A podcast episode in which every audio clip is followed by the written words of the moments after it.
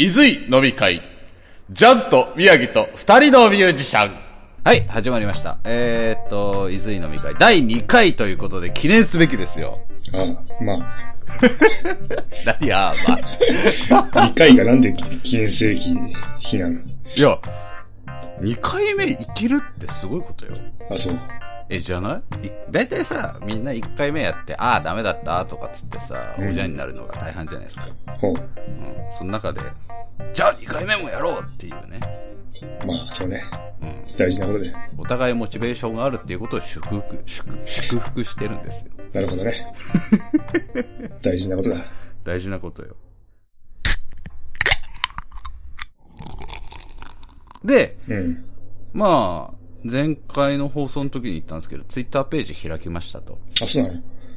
ひろみさん滅ばしてくれたじゃん。何言ってんの？あ、そうなのじゃねえよ。何言ってる？え、見たでしょ？見た見た見た。見たでしょ？どどう？ううん。いいじゃない？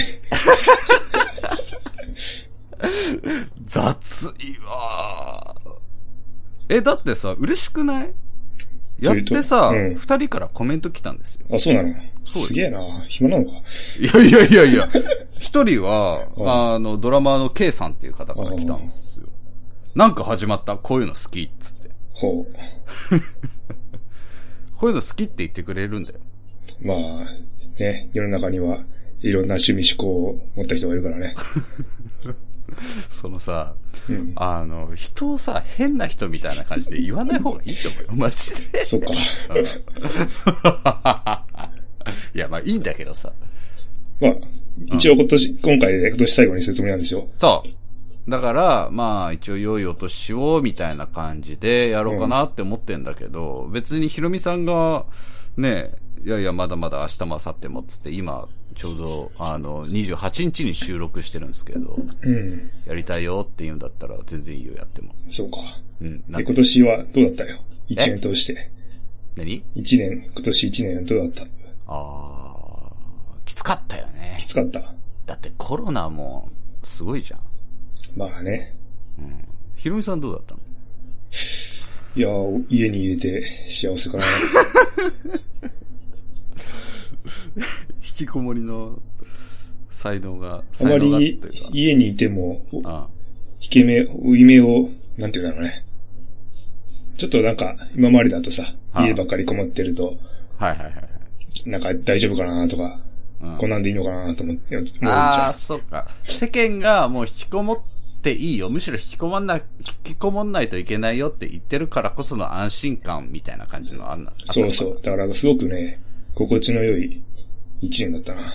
あじゃあ、2020年は幸せだったんですか？うん。まあ幸いに、今のところコロナにもかかわらずね。うん。まあ世の中大変だけどね。世の中は大変よ。てか、ほら、あの、俺は逆にさ、逆にっていうか、そういう部分もあったけど、なんだろうな。うーん。このまんまだとやばいよねってのも思ったのよ、俺は。うん。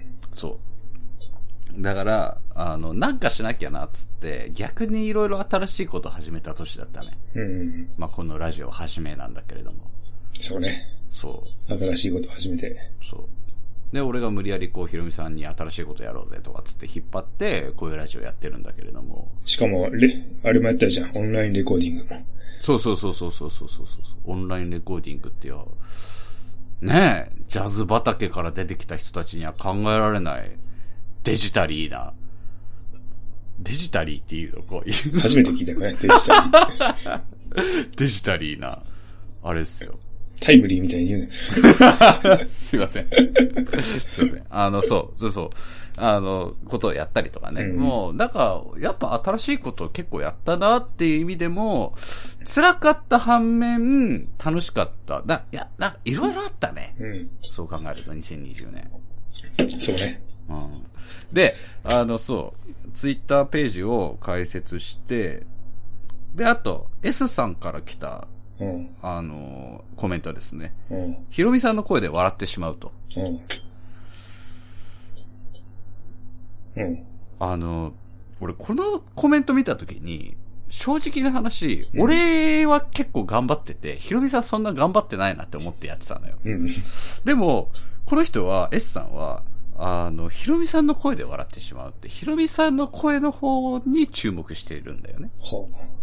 そう。これ何なの？そう。いや、俺、なんか、頑張りがすげえ報われないみたいな。まあ人生そんなもんだよな。だからその時コメントにも書いたけど、うんあの、なんだろう。ね。合図を打ってるだけで人を笑わせられるって才能だよね、と。うん。ということで、ヒロミさん自信持ってやってください。そうですか。そうです。はい。いや、まあ、うん、そうね。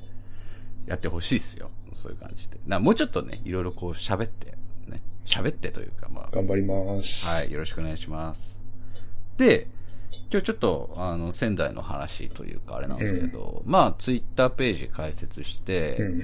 まあ、私、その、まあ、仙台の人と仲良くなるなんつって、もう、明言してる手前、もう、仙台の今の事情を知らないといかんと。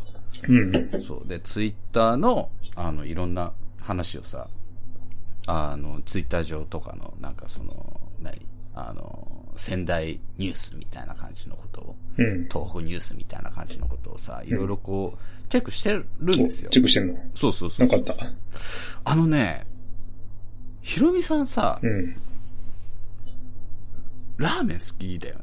ラーメンはね、うん。好きか嫌いかって言ったら好きだよ。だよね。だから俺あの、なんだっけ、あの、ひろみさんとラーメンで思い出あるのは、学生時代、うん。あ、そうそう、僕ら、その学生の時、あの、彼が、ひろみさんが一つ上の先輩で、僕は、あの、一つ下の後輩で、みたいな感じで、よく一緒につるんでて、ば一緒にバンドもやったりとかして、やってたんですけど、その、うんなんだろう。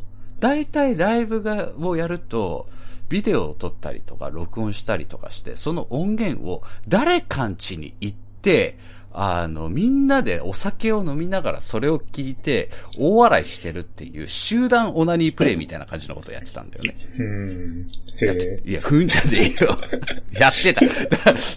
だなんで乗ってこいよ、そこ。やってたんだよ。そう、やってたの。そっか。そっかじゃない。やってたの。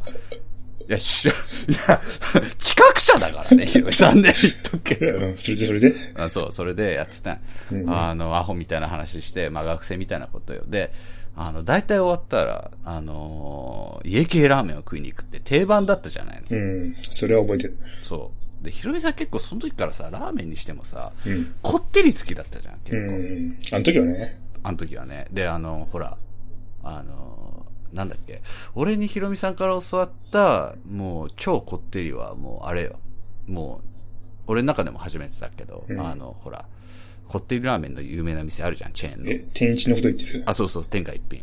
うん。あれとかさ、もう、なんかスープもめっちゃカルボナーラみたいな感じになってんの。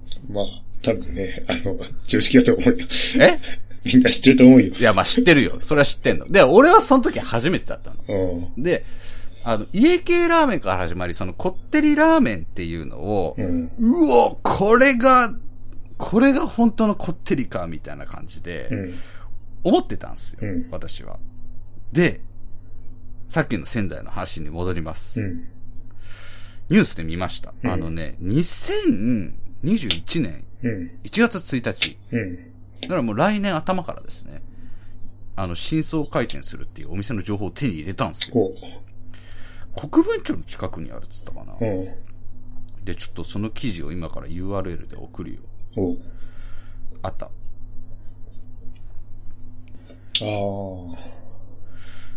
あ。あの、まあちょっと皆さん、あの、あれだと思うんですけど、2021年11 1月1日にオープン予定の仙台市青葉区国分町。もう私もお馴染みの国分町のラーメン骨研究所の試食会に行ってきましたっていう記事を見つけたんですよ、私はツイッター上で。へえ。で、この写真をバーッつって見てて、ちょっと見てよ。うん。レンゲがさ、立ってるね。立ってるんだよ。そそり立ってる。そそり立ってる。ギンギンにそそり立ってんのよ、本当に。ギンギンとか言うな。すいません。あのギンギンにそろそり、いや、すいません。えっと、そそり立ってんの。ほんで、名前が泥そばっつって、うん。で、もうこれさ、写真だけ見てもさ、天一超えてるでしょ、これ。そうね。天一はさすがに立たないから。立たないよね。で、ひろみさん知ってたこれ。いや、知らない。俺より詳しいもんな。仙台の方かな。いやいやいや最新情報だよ、これ。で、俺この記事見つけたんですよ。うん。うん。で、ぜひ、こってり好きのひろみさんに、ちょっと、見に行ってもらいたいと。うん。うん。まあ、外に出る機会あったらな。行けよ。この流れは行くだろ。いや、でもね、俺普通に近くにあったらね、行ってみたいと思うんだよね。ななんか、これ、これ、あのさ、これどこに、ど、どっかに書いてあったんだよ。えっと、あ、ちなみに今、あの、年内ね、うん。あの、オープン前のあれで試食メニューっていうのがあって、それが500円で食えると。うん。この泥そばが500円で食えると。お得お得よ。たださ、もう30手前にもなってくるとさ、あこってりしたものが食えなくなってくるよね。こってりラーメンよりも、あっさりラーメンの方が、体が求めてくるようになってきた。え、何？最近何食ってんの？いや、最近はもう醤油ラーメンとか、普通の、あしょ塩ラーメンとか、そういう方がね、美味しく感じるようになっちゃったよね。もう、もうじゃあ今更天一とか、あのーなんか家系とかってのはいけないんだうーん、いやまあ、いけなくはないけど、もん。うん。あやっぱ思考は変わってきたのは感じるよね。まあでもね、わかる。ってのが、俺この記事見つけたときに、仙台ラーメンで調べたんだよね。宮城ラーメンか。宮城ラーメンで調べて、まあご当地ラーメンってあるじゃん。うん。でね、食ったのが、あれだったんだよ、その、なんかその日だけたまたま、油そばを食いたくなか、うんなったんだよね。その、ううんん。油そば食ったことある？あるよ。あれ俺あんま食ったことないんだよ、逆に。で油そばバージンが、25とか？あ、そう。あ、違う、28か。いや、去年とか。去年じゃん一昨年だよ。そうそうそう。うーん。若いんだよね、だいぶ。うん。バージン開通してから。うん。で、まあ、なってから、その、何？あの、最初食った時に、うわ、重っつって思ったんだよ。うん。うん。で、その時もひろみさんみたいな感想を抱いたの。ほうあもう俺もう多分もう年だから、もう今はもう醤油とか塩だな、みたいな。うん。でもね、なんかわかんないけど、油そばにしろ、その家系ラーメンにしろ、なんか食いたくなるんだよね。それはね、中毒って言うんだよ。え？中毒だ。これ中毒なの？え、ダメ、え ダメっていうかその、これ中毒っていうの？いや、わかんない。だって、そんなこと言ったらひろみさんの方がめちゃ食ってたじゃん、あの時よ。あの時はね。あの時はね。え、じゃあ別に中毒じゃなかったんだ、あれは。うーん。今思うとね、え、じゃあ今から。怪しかった、怪しかったもんね。ああだだって仙台っ子ラーメンってあるじゃないですか。ああ。あれはね、最高に美味しいよね。あれうまい。うん。あれうまい。そう。あの、それこそ国分町のモンドボンボで、ひとしきり飲んだ後に行ったよね、確かね。ただね、国分町店はね、なくなっちゃったんだよ。え、どういうこと？あの、天、天海、天海地じゃないや。えーなんだっけ？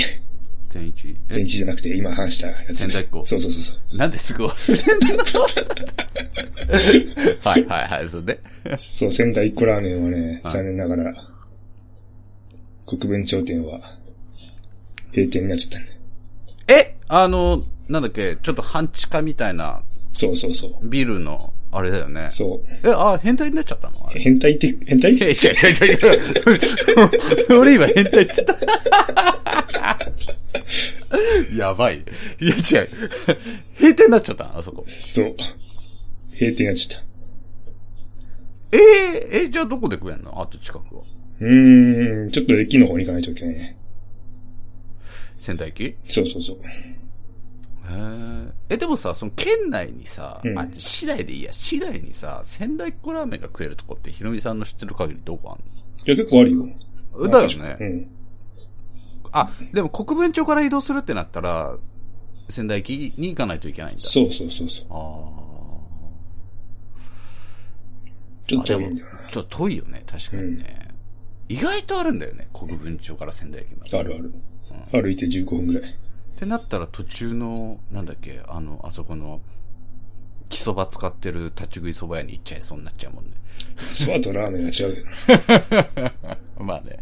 で、うんあの、骨研究所って私は超興味持ってますと。うん。うん。あの、行ってみたい。あの、レンゲがすギンギンにそそり立ってる、ギンギンって言うな。ギンギンにそそり立ってる、あのところに行ってみたいんですよ、私。うんちょっとなんか、もしあったらね、感想いただけたらなと思います。国分町近くに住んでる人、行ける人。うん。ちょっと、あの骨研究所、ちょっと、レビューをお願いします。はい。はい。というわけで、えっ、と、では次のコーナーに行きたいと思います。このコーナーは、このラジオの本命でございます。お、おジャズをダラダラ話しながら聞こうのこう、こう回のコーナーですね。言えてないし。すいません。テイク2。えっと、ジャズをダラダラ話しながら聞こうの回ですね。ははい。あ、初めて聞いたな。初めて言ったからね、俺もね。うん。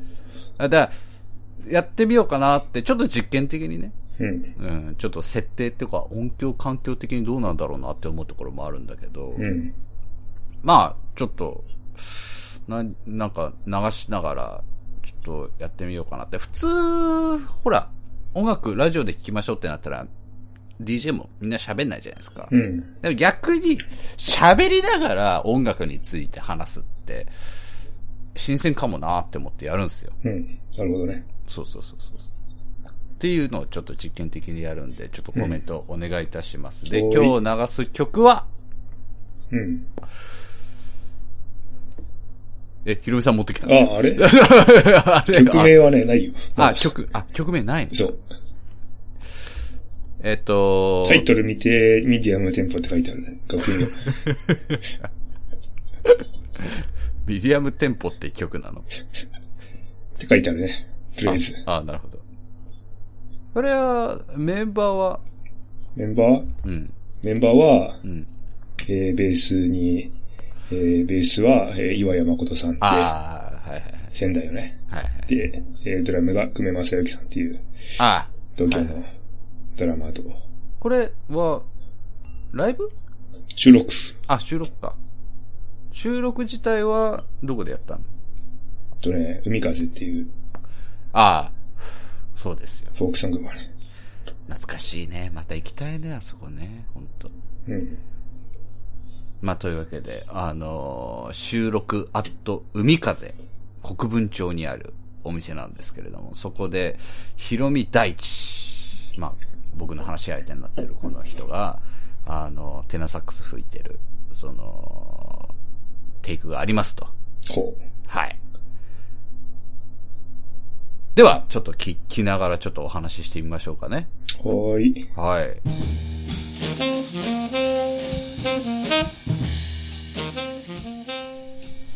なんか聞こえるね。いやー。おー。これあの、俺、うん。もらってるけど、あらかじめ音源を。聞いてないんだよね。あ、そう。今初めて聞いて。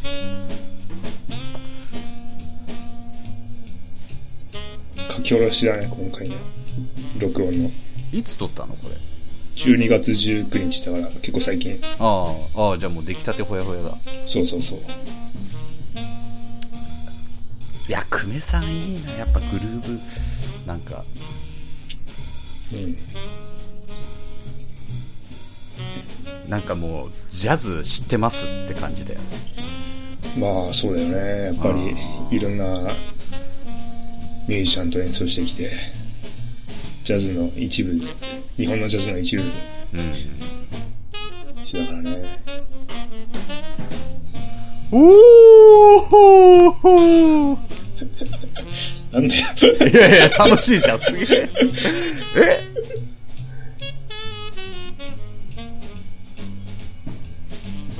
なんかさ、ショーターっぽい感じのテーマで始まったのに、今になるとなんかすごく、そんなシショーターっぽくドロドロしてないっていうかなんか、そう。うん。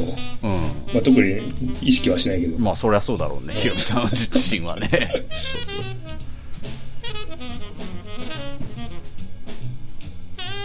ああいやてか岩屋さんもすごいなんか超前に行くなんか前進してるよねなんか、うん、スピード感の感じね。ねなんかもう米が前進していくみたいな米？こここの人の四分音符聞いてればもうなんか米何倍でも前進していく米進むみたいな感じあ、そう。ああいいな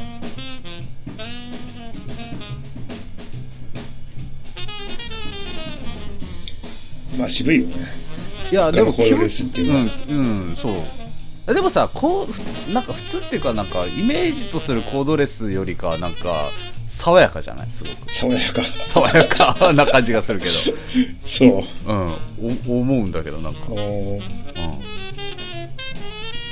あこれ多分ね久米さんがすごいいいなんかやっぱあのもの出してるっていうかそのなんだろう。っていうのあるんじゃないのかなって思うんだよね。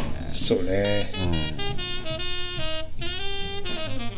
なんかみんなでさドロドロしちゃうとさだらしなくなるじゃん。うん。でもなんかそれをなんかすごくスパイスつけてくれてるっていうかなんかなんか久米さんがすごく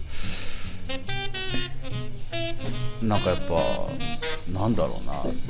それこそさっきの泥そばになんか七味かけてくれてるみたいな全然わかる。わかるわかるなんかえ違う？さっぱりわからん。わかるそうですねいやでもやっぱ久米さんがいるから締まるっていうかまあ、それはね。うんそうそうそれでいいじゃん。いやすいません。はい、すいません。え？ああ。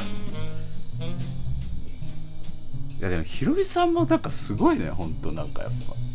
自然だよね、めちゃめちゃ。うん、でも今年はね、ライブなかったからね。ああ。結構人と演奏する機会もなかったからね。実際どうだったのこの時演奏してて。手応えというか気持ち的には。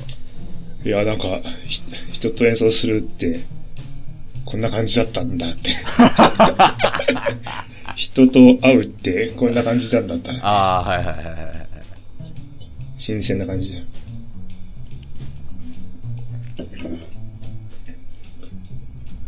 まあ、やっぱりね、一人で一人で演奏するとはまた全然ね。違うまあね、それそれそうそれ当然ながらそれはそうですよ。わかんないけど、やっぱアンサンブルしてなんぼだと思うんだよね、俺音楽ってね。そうね。うん。やっぱ、やっぱドラマだからかもしれないけど、さっきのなんかカカッってフィルがなんかすごいもうなんか、エロい。語彙力。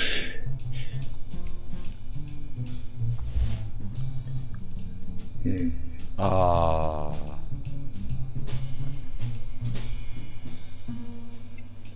いやあれこれあのだって海風でやってるってことはさ、うんあのだってドラムセット自体はさほら、うんそんなにほらなんだろう18インチのじゃあとか14インチね。でしょ？うん。おもちゃの。18インチのそのなんか大きいなんかズドンってくるような感じのものじゃないわけじゃないですか、そう聞こえないっていうのがそうね。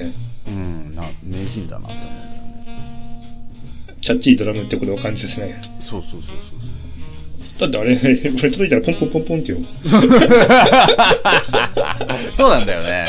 だから、だからそこをやっぱ真似はできないよねって思うんだよね。不思議だよね。うん。だってあれなんか、ドラムってさ、まあ、あの、やったことない人から人から言うとさ、うん。は誰とだって同じ音するんでしょみたいな感じであるじゃん。いはいはいはいはい。でも全然違うっていうのがね、なんかよくわかんないんだよね。やっぱその、楽器選ばない、わあのね、俺両方あると思ってて、うん楽器選ばないで、プラス、楽器選んでなんぼっていう部分もあると思うんですよ。うん。そう。なんか、どっちも両立させたらいいんじゃないのかなって思うんだよね、俺はね。だから多分、このプレイのまんま、その、今、久米さんが叩いてるドラムが、18インチとかに変わったらうん。いいんだろうなとかっつって。まあもちろんいいと思うけどね。でも楽器ってさ、うなんかいい楽器鳴らすのもちょっと大変だよね。その本来持ってる力を出すっていう。ん。ああ、はいはいはいはいはいはい。あるじゃん、そういうの。あるあるある。それってどうやって見分けんの？そのサス、サックスと多分そのドラムっていろいろ違うと思うんだけど、うん。そのサックスにおけるそのいい楽器を見極めるっていうのって何があるの？その、あれって。うーん。いい悪いってなんだろうね。ちょっと。ねいい悪いって何？その楽器のいい悪いって何よっつって。うーん。難しいこと聞くね。いや、まあ、俺も聞かれたら難しいんだろうなって思うんだけど、うん。なサックスのその話聞いたことないなって思って。なんだろうなうん。メーカー？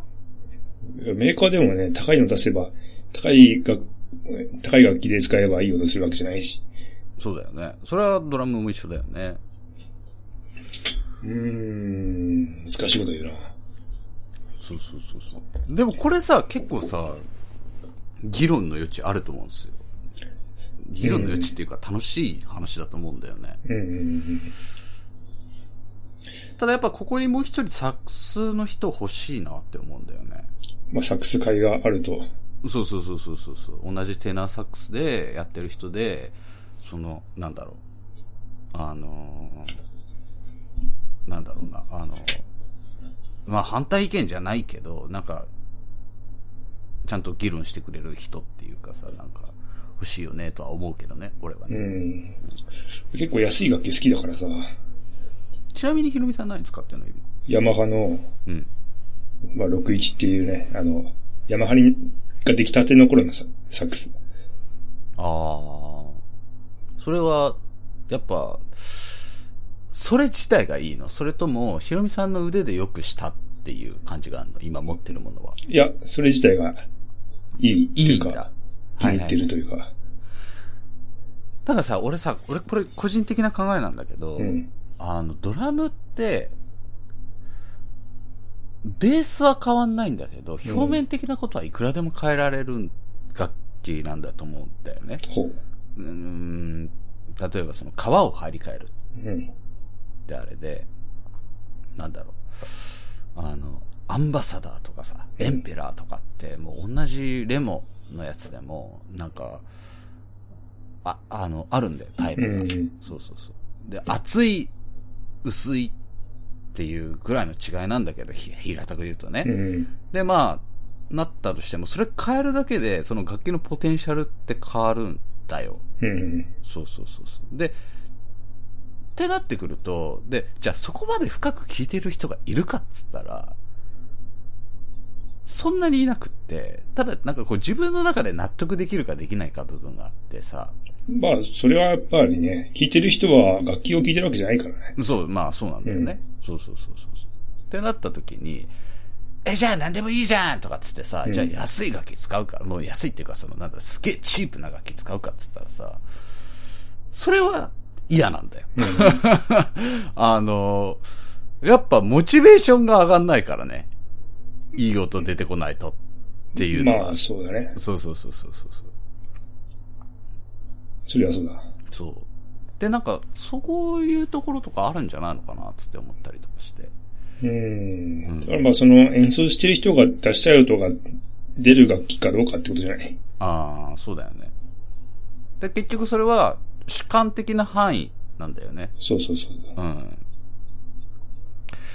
まあそうだよね。だって川島さんがさ、なんか、なんだっけ、あの、あの、ジョーロ？吹いてる動画見てもさ、川島さんの音ししたもんな。いや、思った、俺。なんか、それ。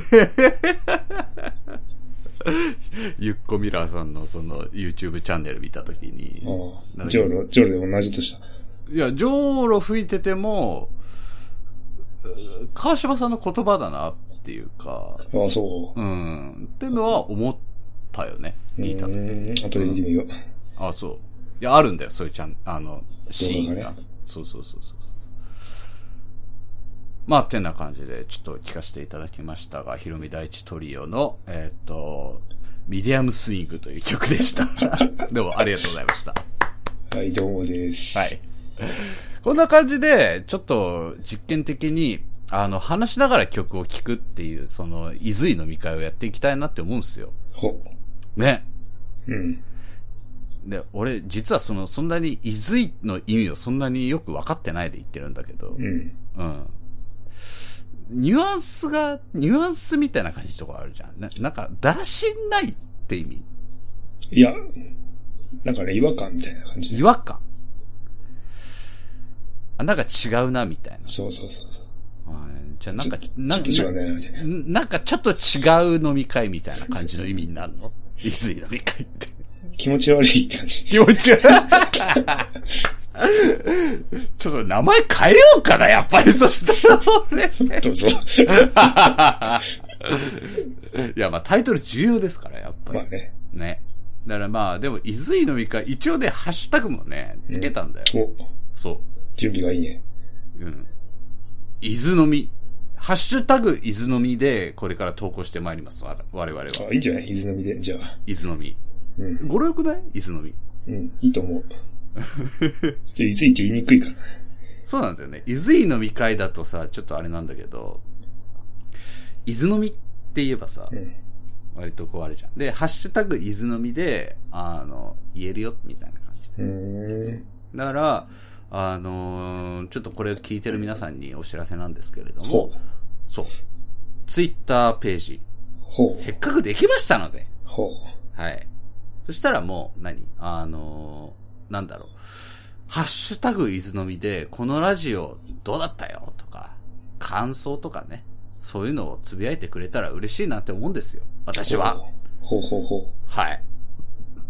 でも、ハッシュタグ伊豆のみでもうトレンドを埋め尽くそうと。う。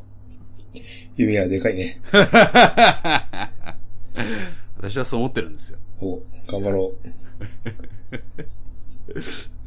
が、あの、もう、あれでしょ、さっきから思ってたけど、もう頑張る、頑張る、頑張る気がないような感じの返事に聞こえるんだよう。いや、そんなことないよ。あ、そんなことないの？おーすごくね。あ、そうですか。やる気にみちみちやり。みみちちみちみちみち。はい、じゃあ同じこと言ってください。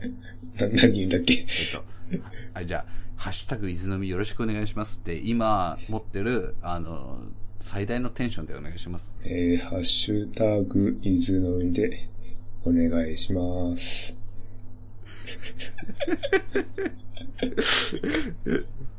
まあ、うんはい。よろしくお願いします。はい、こんな感じです。というわけで、あの、本日も、えー、伊豆飲み会、伊豆飲み、ありがとうございました。えっ、と、これからですね、また、このような感じでやっていきたいと思います。音質とかになんか、なんかありましたら、どしどしコメントください。またですね、あの、仙台の新しい情報、宮城の新しい情報を求めております。そんな感じのことも、えっ、と、DM リプライなどで、あの、受け付けておりますので、随時、えー、何かありましたら、えー、コメントの方、お願いいたします。ウィース。なんでそこだけチャラいの？というわけで、本日もありがとうございました。で、本日、あの、年内最後ということでね、やっておりますので、あの、良いお年をお迎えください。皆様コロナ、風邪、えー、事故等、えー、雪国でスリップ事故相次いでおります。あのお気をつけてお出かけくださいませ。はい。はい。というわけで、ありがとうございました。本日もまた会いましょう。では、はい良いお年を。良いお年を。ありがとうございました。